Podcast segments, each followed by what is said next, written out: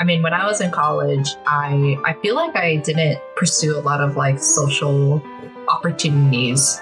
There's a balance that you can strike, right, between going like just pursuing your education and being super heads down on your work and also, you know, do that but also make sure that you make time to to enjoy your your young life. Hello, welcome everyone to Straight Ahead, an animation podcast where we spotlight rising black, indigenous, and people of color who are the future voices of the animation industry. I am Raymond Ozalanda, one half of your co host. And I'm Yuki Okamoto Wong, the other half of our whole host. Our guest this week is Dahi Im. She is a Korean American artist working as a cinematic animator at Bungie. Would you mind telling us a bit more about yourself? Yeah. What more is there to say? that is my entire identity rolled up into one simple sentence. I mean, yeah, just to go uh, into more personal history about myself. I was born in Seoul and then I grew up in Washington, Seattle area, city of rain. Then I went to college in California and then I moved back to Washington because California sucked ass. And then, and now I'm here. I'm planning to stay here unless I can get a job in Europe. Oh. Always looking out for that Europe job. they have healthcare there. Oh, that's nice.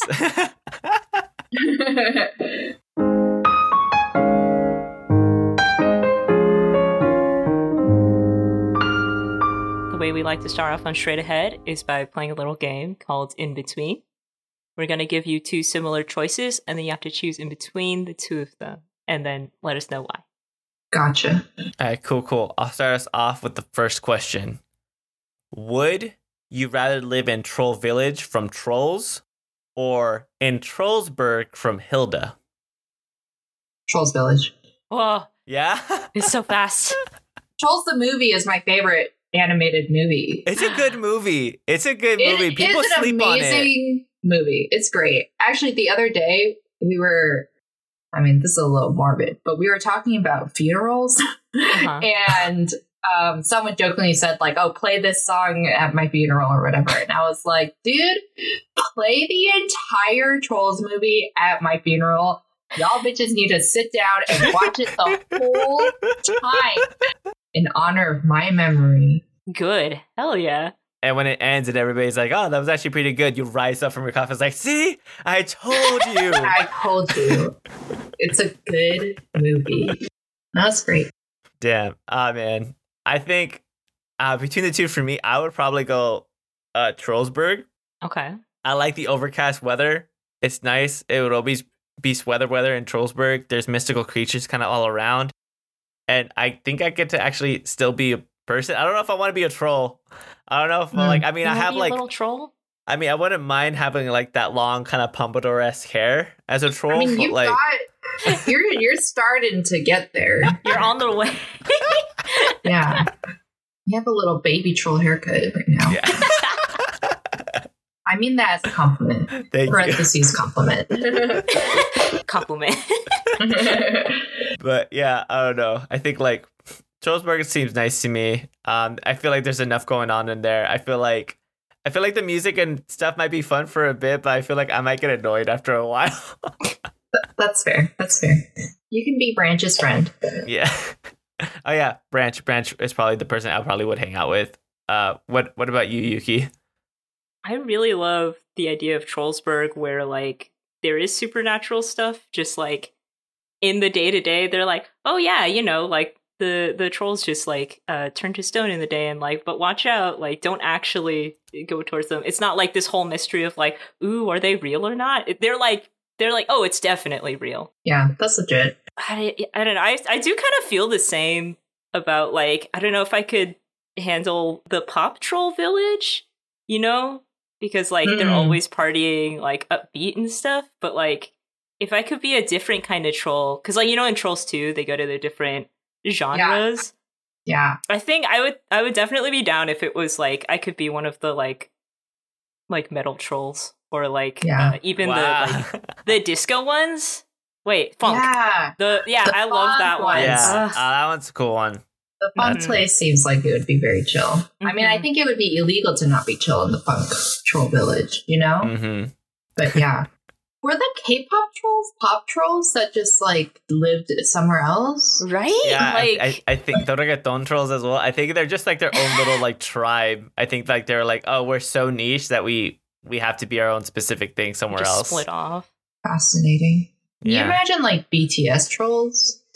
Wild. Is that what you would be? Would you be K-pop troll? No. what would you be then? Um, I think just like a general pop troll. I don't know. Okay. My music interests are like so basic, you know? No, it's good. It's good. Yeah. All right, perfect answers. Last question. Would you rather eat at Tiana's place from Princess and the Frog or La Ratatouille from Ratatouille? Tiana's place. Princess and the Frog is my favorite 2D animated movie of all time. what, really? wow. Yes. Wow. Okay. It's the best. Wait, why? Why not? You know, it's got all the songs in it banging. Black Princess, amazing. The prince character isn't, I mean, he is kind of an insufferable prick in the beginning, but he has growth, and we love that about him. That's true. And the side characters are all amazing, and none of them are annoying. They're all lovable. Mama Odie is incredible. I want her to be my like grand aunt. She's amazing. uh, yeah, it was great. The story was flawless. The movie was flawless. I'll die on this hill. I yeah. love that. In terms of the food, though, Mhm. I have always dreamed of eating gumbo. Never had Oh. gumbo in my life. really? Like an authentic Beignets one? sound delicious. Have you ever had a Yeah. beignet? No, but they sound delicious. They're delicious. so good. I've never had a real. Be- I've had like beignets from like Popeyes, but I don't call count those as real beignets. Right? No. yeah. Yeah. You got to make a trip out to New Orleans. You got to try I the know. beignets at the at, at the best place to have them. Right? Right? Yeah. And I've tried French cuisine. Mm. It's okay. Don't get me wrong. French cuisine is delicious. Just not something that I would, that I'm like ever craving. You know what I mean? Mm-hmm. That's fair. There's like live music probably at Tiana's. Yeah. Yeah, I I would probably agree. I would also go with Tiana's place. Food just looks better to me. I feel like I would. Mm. It just looks nice. Uh, Southern food is also always really really good. And yeah, I don't want a rat touching my food. I'm sorry. Wow. Whoa, Ray. yeah, don't don't want a rat touching my food. I'm okay. Didn't you watch the scene where they all wash their little paws I and don't their care. little bodies? I don't care. What against rats? Wow. Their hair is You gonna end just up say in that. there. They're just like I don't know. Do you own an animal? no, I Do not. do you not. live with a cat? I used to live with cats. Really? Oh, Yeah. I didn't know that. Cat fur in your food all of the time. Does it alter the flavor? Did you ever die? I don't think so. Ray, I don't know how to tell you this, but there is there is a threshold of amount of rat um essence that is allowed in uh most like canned and jarred foods. I am aware. I, I I am aware. I keep getting PETA ads that are that talk to me about how there's poop in my chicken. Uh-huh. I'm like, man, there's poop on your hands like a lot of the time. Yeah. And you just kind of like have to live with that knowledge. Yeah. There's a whole thing called the like fecal oral route that we don't have to get into it. Point is, yes, I know that there's certain rat feces or rat things that end up in certain canned foods, but like, I'm not gonna purposely go to a restaurant where the main cooks are rats. I don't care how fine dining it is. I I maybe maybe I'm maybe I'm just not that woke. Maybe I'm not woke enough where I can like yeah I can go to a restaurant where rats are serving the food or rats are cooking it. Would you be afraid of uh Louis playing the trumpet while you eat? It's, he's the crocodile from uh, Princess and the Frog. Okay, I probably would be afraid. Yeah, I probably would be okay, I just had to ask. I'd be I'd be scared for like multiple reasons, like the fact that he's standing on his two feet, the fact that he's a crocodile, and like the fact that like I guess in awe like how he's playing the trumpet with with the lack of lips. I would be like, what? How did they make this animatronic look so real? I accept your answer, Ray. I don't understand it, but I will. I will accept it. Hey. what what about what about you, Yuki? I mean, uh, Remy is my favorite. Ratatouille is my favorite Pixar movie, so I'll have to meet the damn rat because they stopped showing him in uh, Epcot Disney World, and I was really disappointed. I was crushed. I was like, they only Aw. they actually only did it in like like for a year or two after the movie came out, and like never again. But they used to wheel out a little like Remy animatronic. And the, the waiter would do a whole bit where he'd be like, "Here's your food," and they, he would unveil, and there'd be a little little Remy in there. But they don't That's do that so anymore. cute. Yeah, but I was like, I was like, oh, I really wanted to see that. Anyway, yeah, if I could re- meet the rat in person, then uh, I would definitely do that. Cool. Rats are cute, man. Have have fun there, Yuki. Enjoy your Thank you. food. I hope I it's will. delicious. There's there's rats in the ceiling having their own dinner party. Hell yeah. That would freak me out a little bit. Because I'd be like, there was that scene in Ratatouille where the grandma did Oh, shoot the ceiling. the whole like, okay, yeah. that would scare me. The Yeah. that like the chandelier coming down and uh yeah, all of the rats. yeah just a little bit. But, you know, sacrifices must be made in order to eat in a restaurant with rats. well, thanks so much for playing in between us, us, Dahi. Uh, that was a lot of fun. Yeah, my pleasure. End of podcast. All done. well done, everybody. And then to our audience, if you have any suggestions for future in between questions, send us a message either on Twitter, Instagram at straightaheadap, or send us an email at straightaheadpodcast at gmail.com. So I want to say thanks again, Dahi, for being on the podcast. We're so happy to have you on and to hear about your journey. Happy to be here. So to kind of start off, would you first describe what you do as a cinematic animator for Bungie, and what does a typical day of work look like uh, for you? Yeah, so cinematic animator basically means that I animate the cutscenes in our game, which is Destiny 2. Hmm. In terms of what a typical day looks like, I mean, it's just you're in Maya every day, all day, you know, with occasional little trips to our engine to check how things are working in there. We want to make sure that your animation is playing properly. We have reviews four times a week. So our major Oh, wow. reviews with our director is um, they happen Tuesdays and Thursdays, and we have smaller, just like cinematic animator reviews on Mondays and Wednesdays. Mm. Then Friday is just like a work day. Mm-hmm. It's a party day. And that's pretty much it, just a basic rundown. and then right now, are you working from home or are you working at the studio?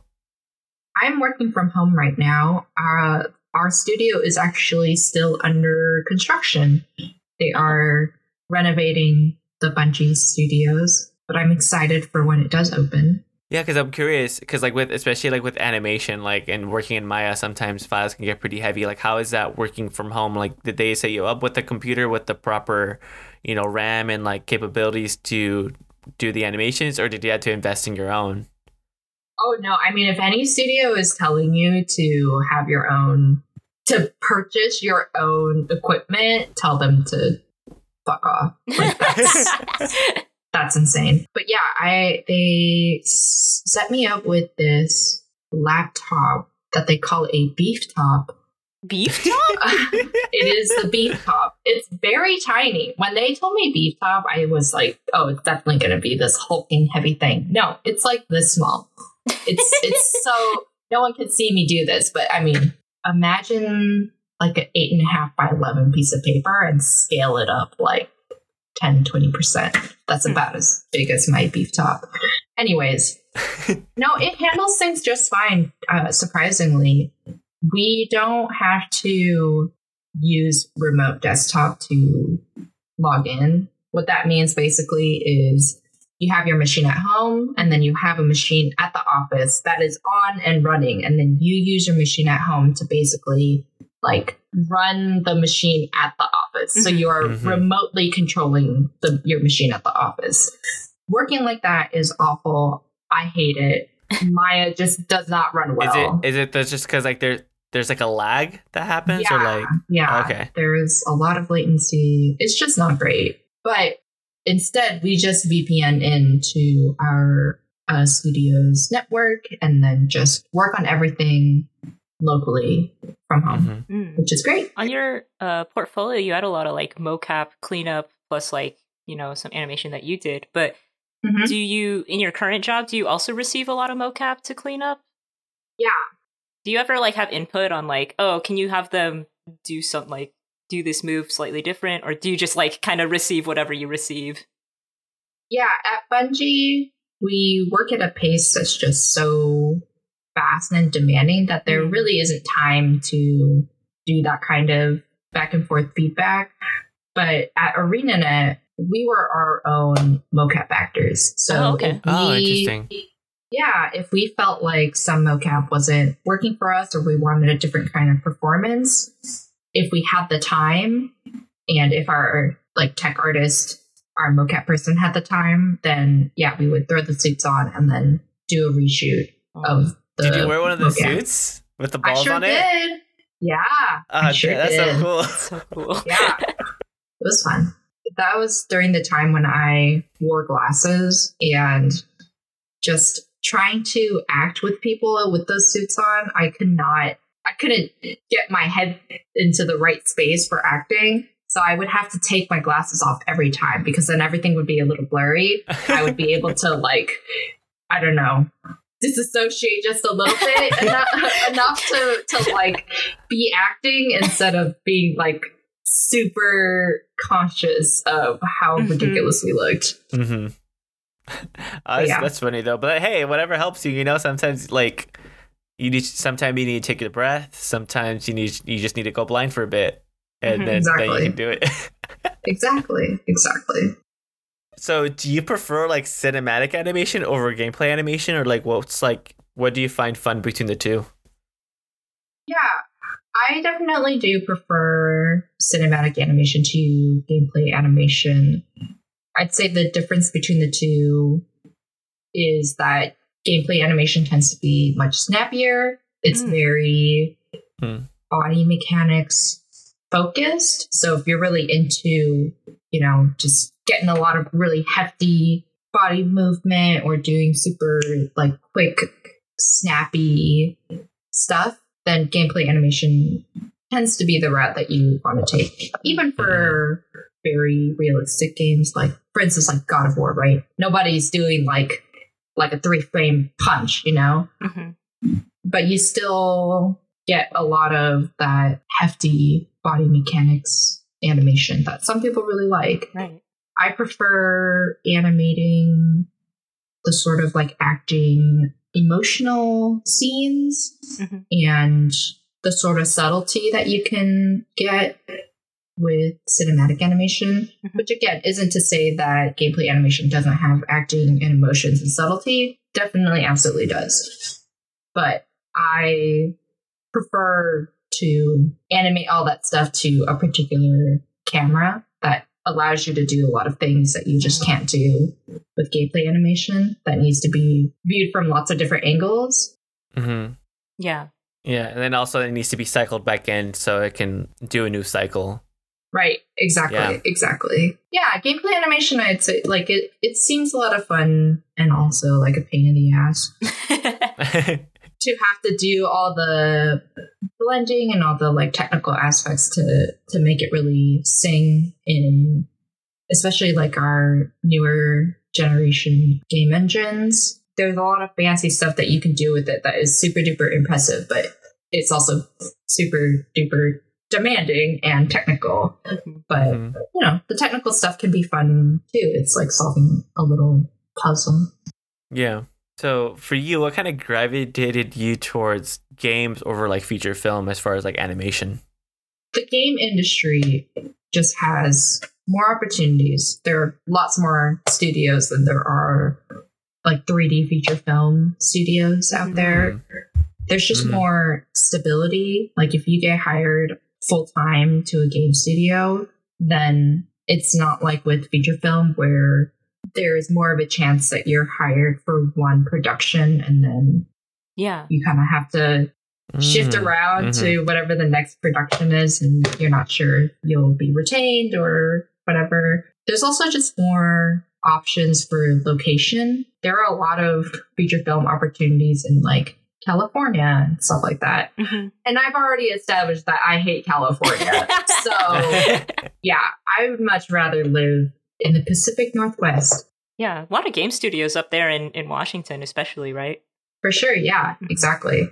Just perfect for me because I love it up here. Yeah, those are all the like practical reasons why I chose the game industry over the feature film industry. Hmm. In terms of like the creative reasons, I really enjoy like supporting game narratives with cutscenes. Like, I just Mhm. think it's so fun for a player to be able to experience the story in both ways, you know? That's really interesting. You brought, you bring up some good points that I wasn't too aware of myself. Like I was like, okay, yeah, there is a lot more game studios and more that I think about it compared to like feature studios. And yeah. yeah, like thing I'm not aware of as well as much either is like, yeah, when you're working animation, you're basically just hired for a specific production you're on. But it's it's Mhm. interesting to hear that on games you're kind of there as an actual like employee where like they'll just roll you. There's a greater chance for them to roll you onto something else. It's not just like, oh, we're only hiring you for this specific project and then then we're done. Yeah. Imagine Right. being an employee. Yeah. Couldn't be me. yeah, yeah.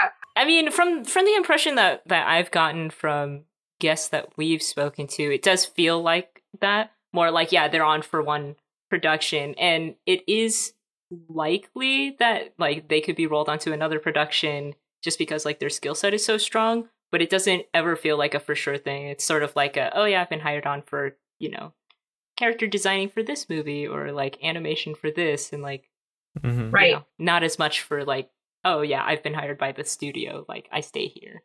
Right, right. And how awful is that, right? Because who's to say that you are what if you have a bad month, a bad year even? I mean, we're all just human. We're we're flawed, right? And you drop the ball for one production. Then they take a look at you and they're like, mm, you were good in Ratatouille one and two, but you were kind of you kind of dropped the ball for Ratatouille three. So now we're not sure if we're gonna put you on Cars five. No. So yeah, mm, get out of here. That sucks, mhm. you know? Yeah. Which is not to say that that doesn't happen in, at game studios, but I feel like in my experience, I mean, I've seen people who have stayed at a single studio for like eight, 10, Mhm. 15 years, you know?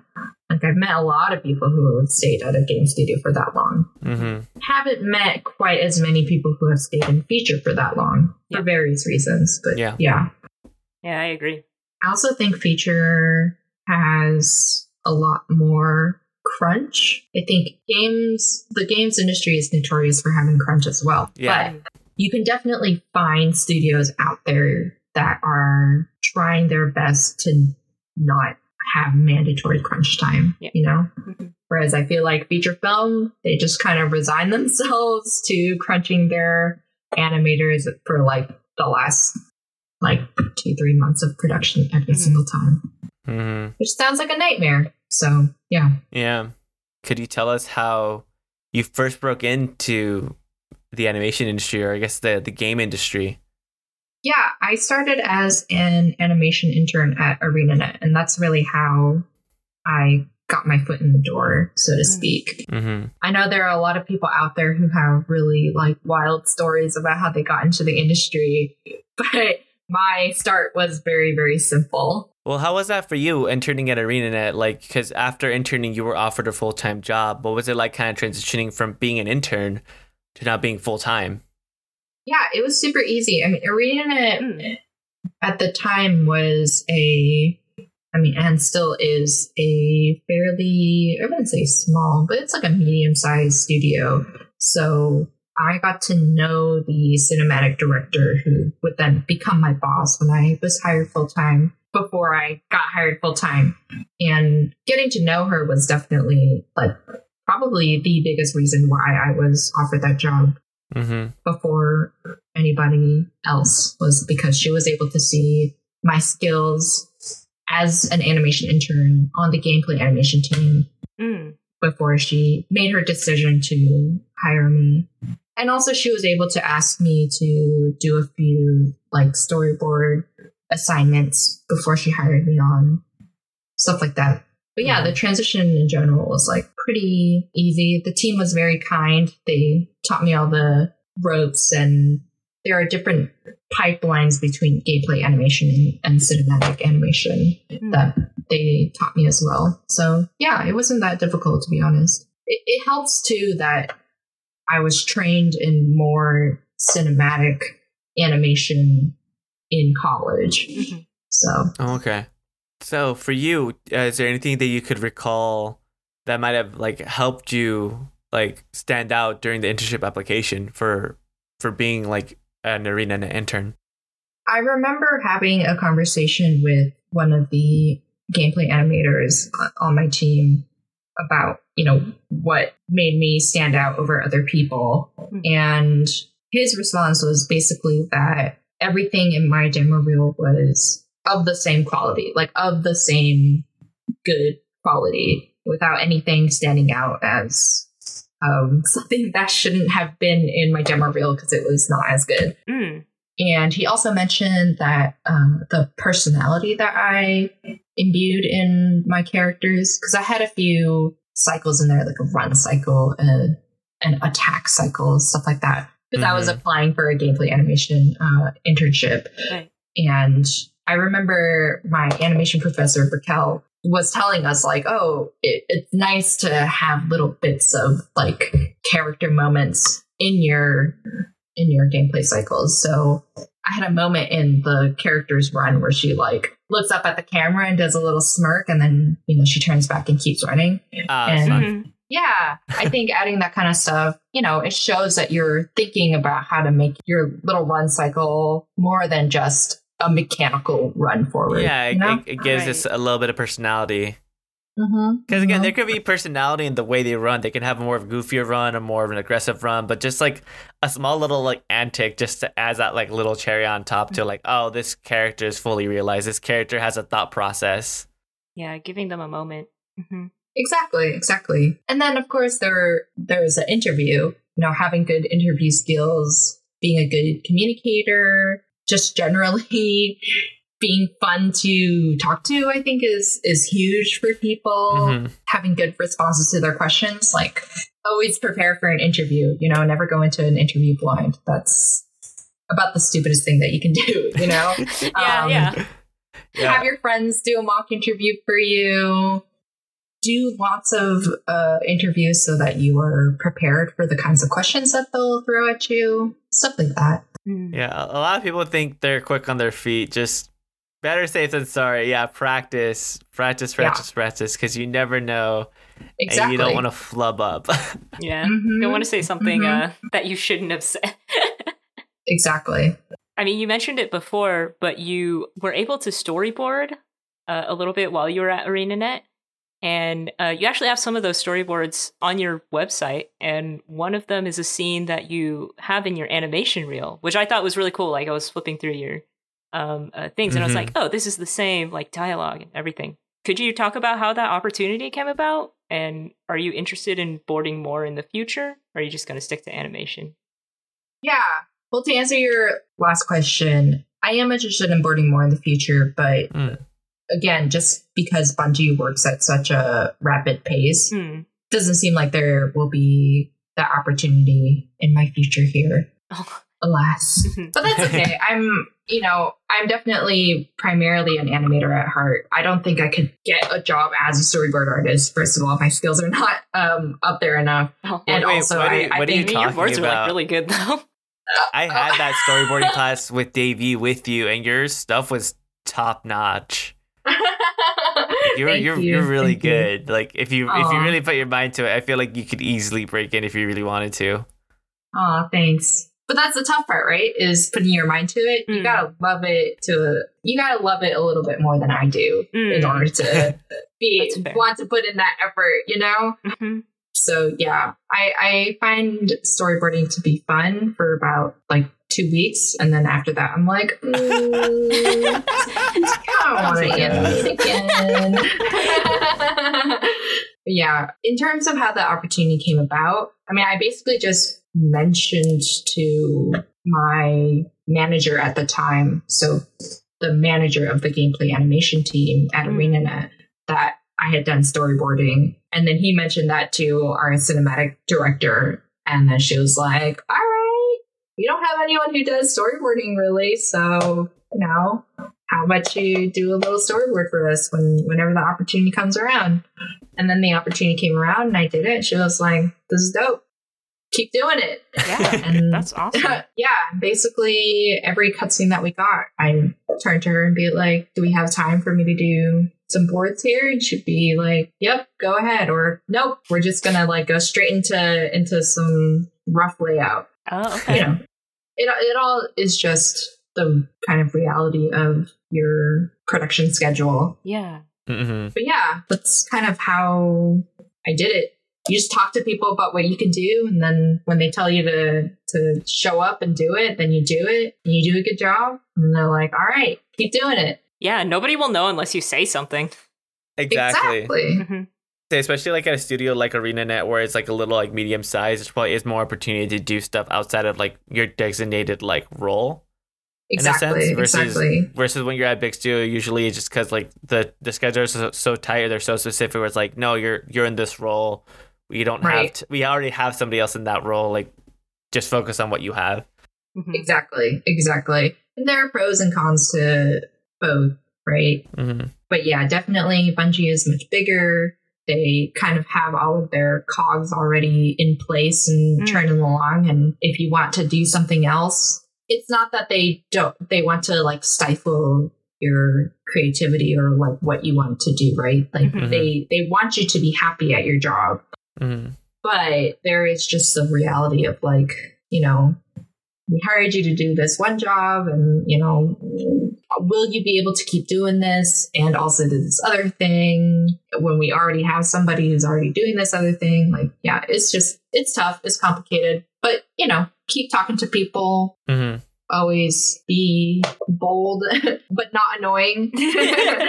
and yeah, sometimes, sometimes it works out. Thinking about it more, it's also kind of interesting to me because like I feel like especially with the union stuff, like you're hired for a specific role, you should do that specific role. Like unless you're gonna pay me more to do something else, then Mhm. sure. But I feel like that's like kind of like the give and take. I feel like you have to want to do the extra thing or want to go outside and do like low. Like if you're a character designer, do a little bit of boarding, wanting to go and do that, that's fine. But like it's different when like the studio itself is putting that pressure on you to do these extra things that like it's not in your job description. In that case, it's like that's a no no. Right, exactly, exactly. No, it's all about the consent, right? Yes. Like you gotta want to do it, and the studio has to want you to do it too. Mm-hmm. So one of the other things I kind of also want to ask: How do you think your time at San Jose State University prepared you for the games industry? I don't think that it prepared me for the games industry specifically. That's that's fine. We've had people that are like, no, my education didn't. I mean, I will say that it definitely prepared me for my job, Hmm. you know, in terms of just the animation skill. I, I think, which isn't to say that you can go through the whole program and expect to come out the other side just like magically ready to be in the industry. That's not how anything works, right? Mhm. It's not like you get a certificate that says like you can be an animator. Now everybody has to be open to hiring you. Mhm. Mm-hmm. Nah, it's not that simple, unfortunately. I think San Jose State did a great job of teaching drawing fundamentals, which I think most animators would benefit from, just having a solid base. Because it just teaches you a lot of skills that maybe don't directly translate to animation. Like, I'm not sitting here like drawing cubes to an exact perspective in my day-to-day job, right? But I have an understanding of perspective which is useful. Being able to draw the human form obviously is is super duper useful. I mean, there's a reason why places like Disney, Pixar, DreamWorks, all those places are impressed if you have that supplemental knowledge just because if you're good at figure drawing then chances are like you understand the human figure pretty well, which is going to translate into being a, a better animator. Also, just like the 3D animation program in general was super solid. Like uh, I mentioned, my professor Raquel Puello, like she was great. She wasn't flawless, but she was amazing. Nobody's flawless, but yeah, I feel like of all of the professors I had at San Jose State, and of all the programs, all the like um, sub programs that we had at San Jose State, like 3D animation was the most well defined, and Mm. also the the one that had the least amount of like unuseful bullshit.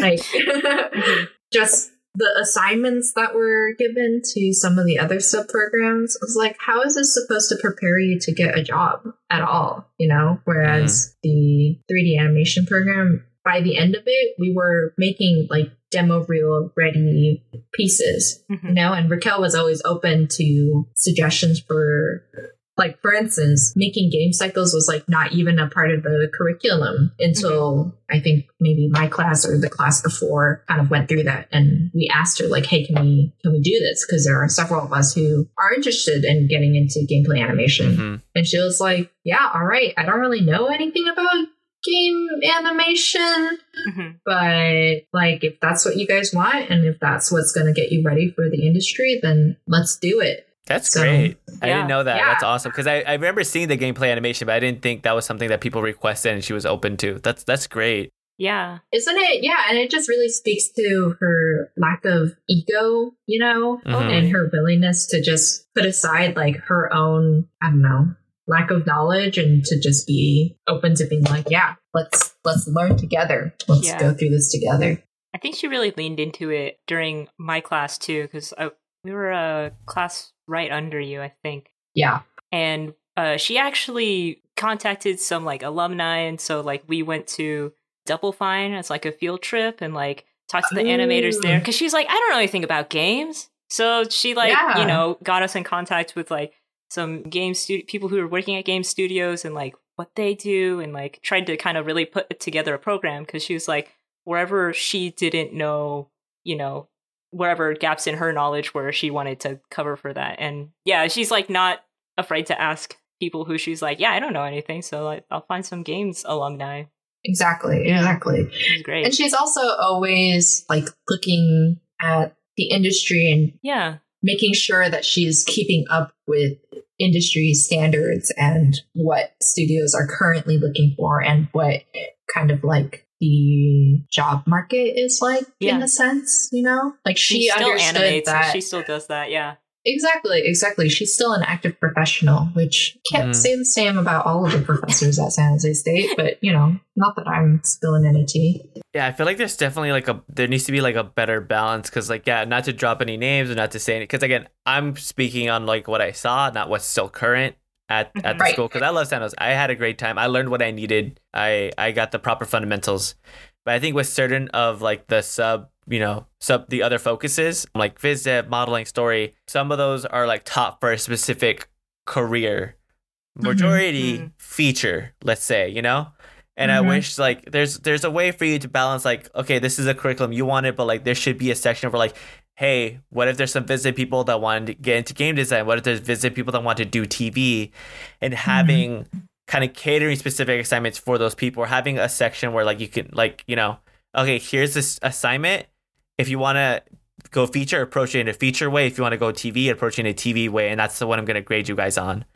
Mhm, and like mhm. i feel like there's a there's definitely a way to go about it so you can get the portfolio that you want Exactly, Yeah. exactly. Especially as you're approaching the end of your time uh, in the program, like you got to be getting those demo reel or portfolio ready pieces. Yeah. You know, one of the other things I also kind of want to ask is like, how do you feel your cultural background influences like you or your art?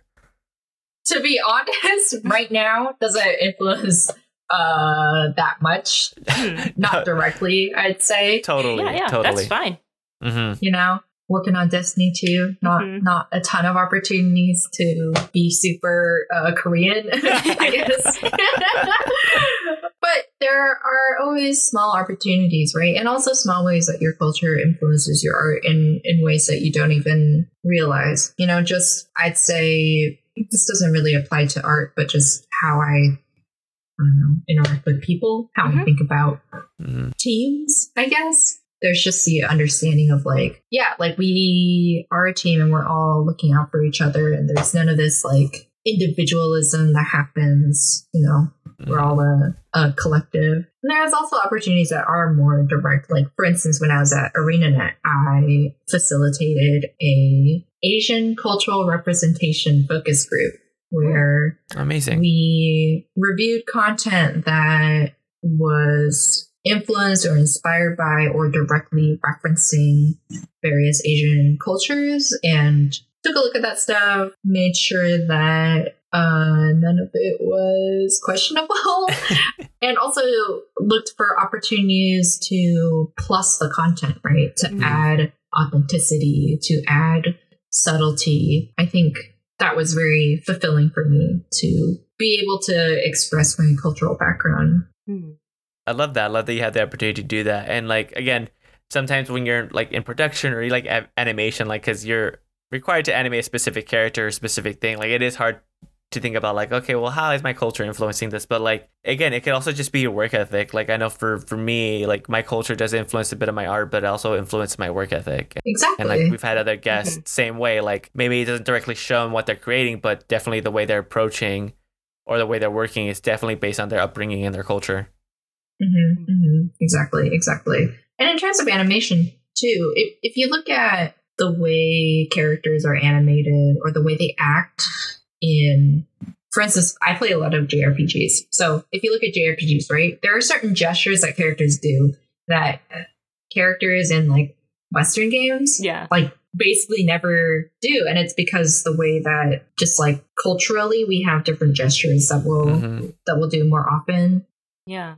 You know ways that we communicate with our body are just different and i think that as an animator if you're able to bring that up to people and i mean at arenanet i was in a mocap suit so i could i myself could try to replicate that the motion Mhm. you know a little bit harder at bungie when we hire and pay like actual professional actors to do our motion Mhm. but you know there are are ways that you can express your your culture like that too All right. Well, thanks, Dahi, for joining us today. Before we get into our final question, is there anything, uh, where can our audience find you? And is there anything you would like to promote? yeah your audience cannot find me my twitter account is private and i don't share my instagram you can probably find it but it's not very relevant to my art but you can go to my website at dahim.com no hyphen there if you want to keep up with my art i guess i will probably update it once a year or every two years and then they can go play destiny Yes. Please play Destiny 2, fall in love with Destiny 2, purchase our cosmetic items. Don't if you see your little ghost, don't you want to dress up your little ghost in all the cute little ghost skins that you can get? I love Ghost. I want to give Ghost a little smooch on top of his tiny little head. Oh, well, that's great. Is there any final advice you would want to give to those who want to pursue a career in animation or in, in games? I recommend not going to a private art institution Mhm. they will take all of your money and i think that san jose state university for all of its flaws and also it's it's been a while since i've been there so perhaps it's it's changed a lot there's been a lot of changes, but I don't know how Mm. like good or bad they are. Mhm. right exactly i have no idea but you know find yourself a, a program that will teach you good drawing fundamentals and you, you know if you're not getting getting the the specific um, craft knowledge you need there are always there are tons of online schools that are taught by industry professionals who are like actively working who will be able to give give you like the latest knowledge stuff like that hmm that you can use to to supplement your education. But don't spend like tens of thousands of dollars on your schooling in my opinion. And be nice to people be a cool person to hang out with. What else? I don't know What'd you guys do? what advice do you have? Why do I have the answer to the question? Oh man, if I were to give one, this one I wish I would have given a while ago, but like in my experience, no all nighter has ever been worth it. Mm-mm. Never. I look back at my time in college, I would have been fine if I didn't do that all nighter. Yeah. I feel like the only ones that were worth it, and barely by a little bit, just because it was my passion project and my thesis. Like my the all nighters I did for my thesis were worth it because I really love what we created. But all of my other class assignments and stuff, I would have been fine. yeah. I didn't need to do that to myself. Not the humble brag, but also humble brag. I never pulled an all nighter when I was at San Jose State. Really? for you. wow. Yeah, not one. Damn. I'm like physically incapable of pulling all nighters, first of all. But also, I- yeah, I very quickly and early on adopted the attitude of like, nothing's worth it. Mhm. Nothing's worth it. Yeah, I, I think I only did like one or two a some like a year. I never I didn't do that much, but definitely like at least one or two a year while I was there. And Sometimes, sometimes shit just piles up, man. yeah, I was really bad. I, I did a lot of all nighters.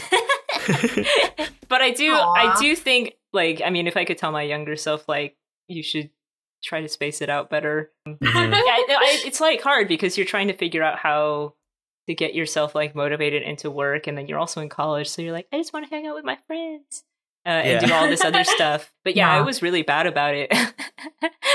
Yeah. I think like partially because like the the pressure of having the deadline was like also got me motivated to actually do stuff. Mm, I feel that. I feel that, man. Yeah, which is not good, but I think recognizing it now kind of like helps me be like, okay, like stay on track, like try different Mhm. things like the Pomodoro method, Pomodoro timer method, like uh, different Mhm. techniques to kind of like change up getting motivated and sitting down and being like, oh, breaking up work into different parts. So yeah, For I sure, think now I'm, sure. I'm much better about it. But like, yeah, I'm I'm not gonna lie. In college, I did a lot of all nighters, and I really shouldn't have. So I agree. I agree with that advice. yeah. Yeah. Mhm. You know, this is not advice for people who want to get a career in animation, but rather just for like students in in general. I mean, when I was in college, I I feel like I didn't pursue a lot of like social opportunities. Mm. Like Mhm. I didn't really have a lot of friends. I was really depressed and sad Aw. and hmm. alone. Yeah, and I look back at that time with a lot of regret. So, you know, there's a balance that you can strike, right? Between going like just pursuing your education and being super heads down on your work Yeah. and also, you know, do that but also make sure that you make time to to enjoy your your young life. Yeah, I definitely agree with that. Very much so. I, I I look back as well and be like, I sh- wish I would have gone out more. It's time you're not getting back, so make the most of it.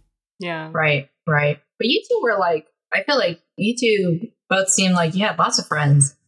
You know? I, I, I do want to say like yeah I do I still have like my my group of college friends that like we don't even have we're not even like in the same fields of like Mhm. we we've talked on this podcast before about like oh make those connections and like your friend will get you your next job or whatever uh, and that that can be true that was not necessarily true for me and my friends and like we're all you know working and successful and stuff but it really was just about that time of like you know being together and like suffering together through art Mhm. school and Yeah. uh, i that's totally worth it and like um i forgot who it was that said like oh those they're my most expensive friends. Abel oh my Hayford. god. oh yeah Abel Hayford was like oh you guys are my most expensive friends i'm like yeah i think about that a lot Incredible. it's mm. true amazing. Yeah, yeah. yeah. Yeah. And even, you know, having those friends will teach you the social skills to be not an asshole and Yeah. also to seem just like a really personable, chill teammate to work with during the interview and stuff. Mhm. Like, it's Mhm. all valuable. Not that you should ever view that stuff as like transactions, but, you know, like, don't ever think that it's useless or a waste of time or you know Mhm. time better spent working on your craft like there's only so much time you can dedicate to an animation before you should just like maybe put it down go outside Mm-hmm. touch some grass experience lies yeah touch grass breathe in some fresh air enjoy hmm the world life the other thing too is talking about getting your job from the people that you made connections with. Mhm. I remember after I got hired full time at ArenaNet, there was a vacancy for a, another animation intern, and my previous manager, so the manager of the gameplay animation team, approached me and he was like, "Hey, do you know anyone from either your cohort or um, the the people?" You know, your underclassmen who would be a great fit for this internship. And I was like, oh my God, it's my chance. this is the moment that everyone talks about, about like holding the door open for people to come in behind you, you know? hmm This is And I was so excited. And I remember like I reached out to people. I reached out to people in my graduating class. I reached out to, you know, people I knew, alums from like the class above, just anybody. And like one dude replied. Of all of those people, a Oh, single wow. person replied, and he wasn't even. He was somebody who I was like, I mean, you're you're like a decent animator, but you, know, still need work on your on your skills. Mhm. And yeah, sure enough, like he he did apply, and he was kind of rejected during the like demo reel review phase. But yeah, I was so deeply disappointed in my peers for like not taking advantage of this incredible opportunity. And like nobody else like had anything going on. Like they didn't have like they were like, oh, this internship or another thing. No, like they were What the Because- heck? I know, I don't I, understand know. I mean, I got hired like full time the summer after I graduated, like shortly after Mm. graduation. And so, like, yeah, unless people were getting jobs like right out of college, which they were, like, that's awesome. But like, Was it because they were like, oh, that sounds cool, but like I'm trying to break into feature or yeah, Oh, yeah, okay. or like, Ah. oh, like that sounds cool, but like, I don't want to move up to Washington, which is a legit reason. But also, like, our professor Raquel was telling us all the time, like, you're young, you got no mortgage, you got no kids, you got like nothing tying you down here. So just go out, enjoy the world, and take advantage of any opportunity, no Yeah. matter where it calls you in the world, you know? very much so. That's something I try to echo all the time is like you're young, you still have your whole career ahead of you. Our friend Jeremy uh, took this slot game job all the way in like North Carolina, so he does art for like slot games and stuff. He has Yeah. a house now. Yeah, he just Yeah. bought a house. That dude has a house. Hell yeah. Happy for him. Yeah, and you know, I feel It's like a lot of people will hear like slot game job. Like, man, I don't want to work for a stinking slot game job. No, you you are a beggar, not a chooser. you take whatever the fuck that you can get. You know, which uh, okay. Caveat to that is one of my current coworkers. She used to work at Rooster Teeth, and Rooster Teeth Mhm. abused the shit oh out my of their god, employees. there's so much shit on Rooster Teeth right now. Like Oh Dude, man. Yeah. I'm watching it blow up. That's the real tea right now. bonkers. Mhm. yeah don't let yourself be in an abusive like relationship with the studio because you're desperate like that really sucks and it doesn't have to be that way but also don't have fucking ego go work for the slot game company you know you'll meet people there you'll get experience you know nobody in the games industry is going to look at you and be like oh you worked on slot game casino 2000 for three years Ugh, lame like Mhm. no. People are gonna look at your at the art that you made for Slot Game Casino 2000, and they'll be like, "Wow, I can see that you really know how to paint tigers covered in gold. Like that's awesome. you know how to handle materials and shadow and lighting and whatever. Mhm. You know. Yep. So just like take the fucking job. All about that skill. And you put it in an engine, same engines. Yeah, Mhm. exactly. All right. Well, thanks so much for joining us again, Dahi. If you, audience member, enjoyed our interview with Dahi today, please rate and follow us on Anchor, Spotify, or wherever you tune in. Follow us on Twitter and Instagram at Straight Ahead AP. And if you have any suggestions for future guests, please contact us on social media or send us an email at straightaheadpodcast at gmail.com. We love discovering new professionals and want to use this platform to boost these voices of the future. And finally, a big thanks to our music composer, Daniel Rodier. Thanks again for listening, and thank you once again to our guest who has a bright future straight ahead. Until next week, have a wonderful day. Bye, everyone. Bye. Bye.